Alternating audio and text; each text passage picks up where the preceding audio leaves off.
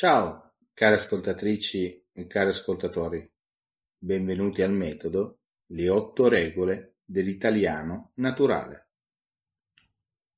Oggi vedremo in particolare la sesta regola, il contesto e le storie. Per imparare la lingua italiana e in particolare per imparare nuove parole, dovete vederle all'interno di un contesto, una frase, un'espressione. Nei corsi di lingua, il professore vi dà una lunga lista di parole che vi chiede di imparare a memoria. Questo mi è capitato ad esempio quando ho fatto il corso di tedesco.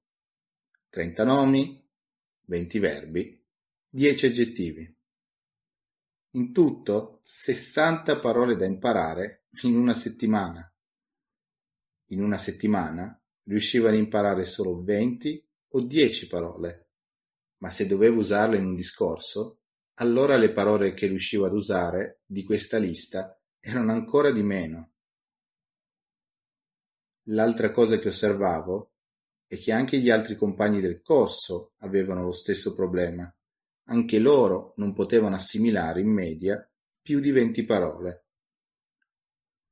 Inoltre la settimana successiva arrivava una nuova lista, altre sessanta parole da imparare, e questo non faceva altro che aggravare il problema.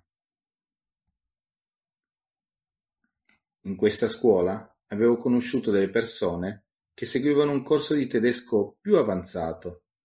Anche loro non riuscivano a ricordare le parole delle liste.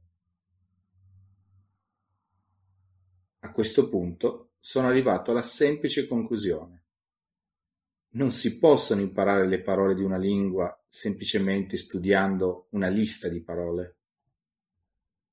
Questo perché nella lista manca una cosa fondamentale, il contesto.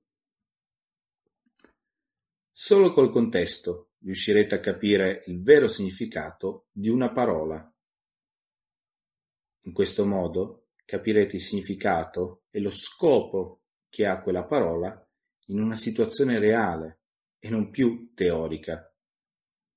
A questo punto potrete usare questa parola nei discorsi di tutti i giorni. Le parole non sono delle isole. Le parole hanno delle relazioni con le altre parole. Il miglior modo di imparare una nuova parola è di vederla come legata alle altre parole che già conoscete.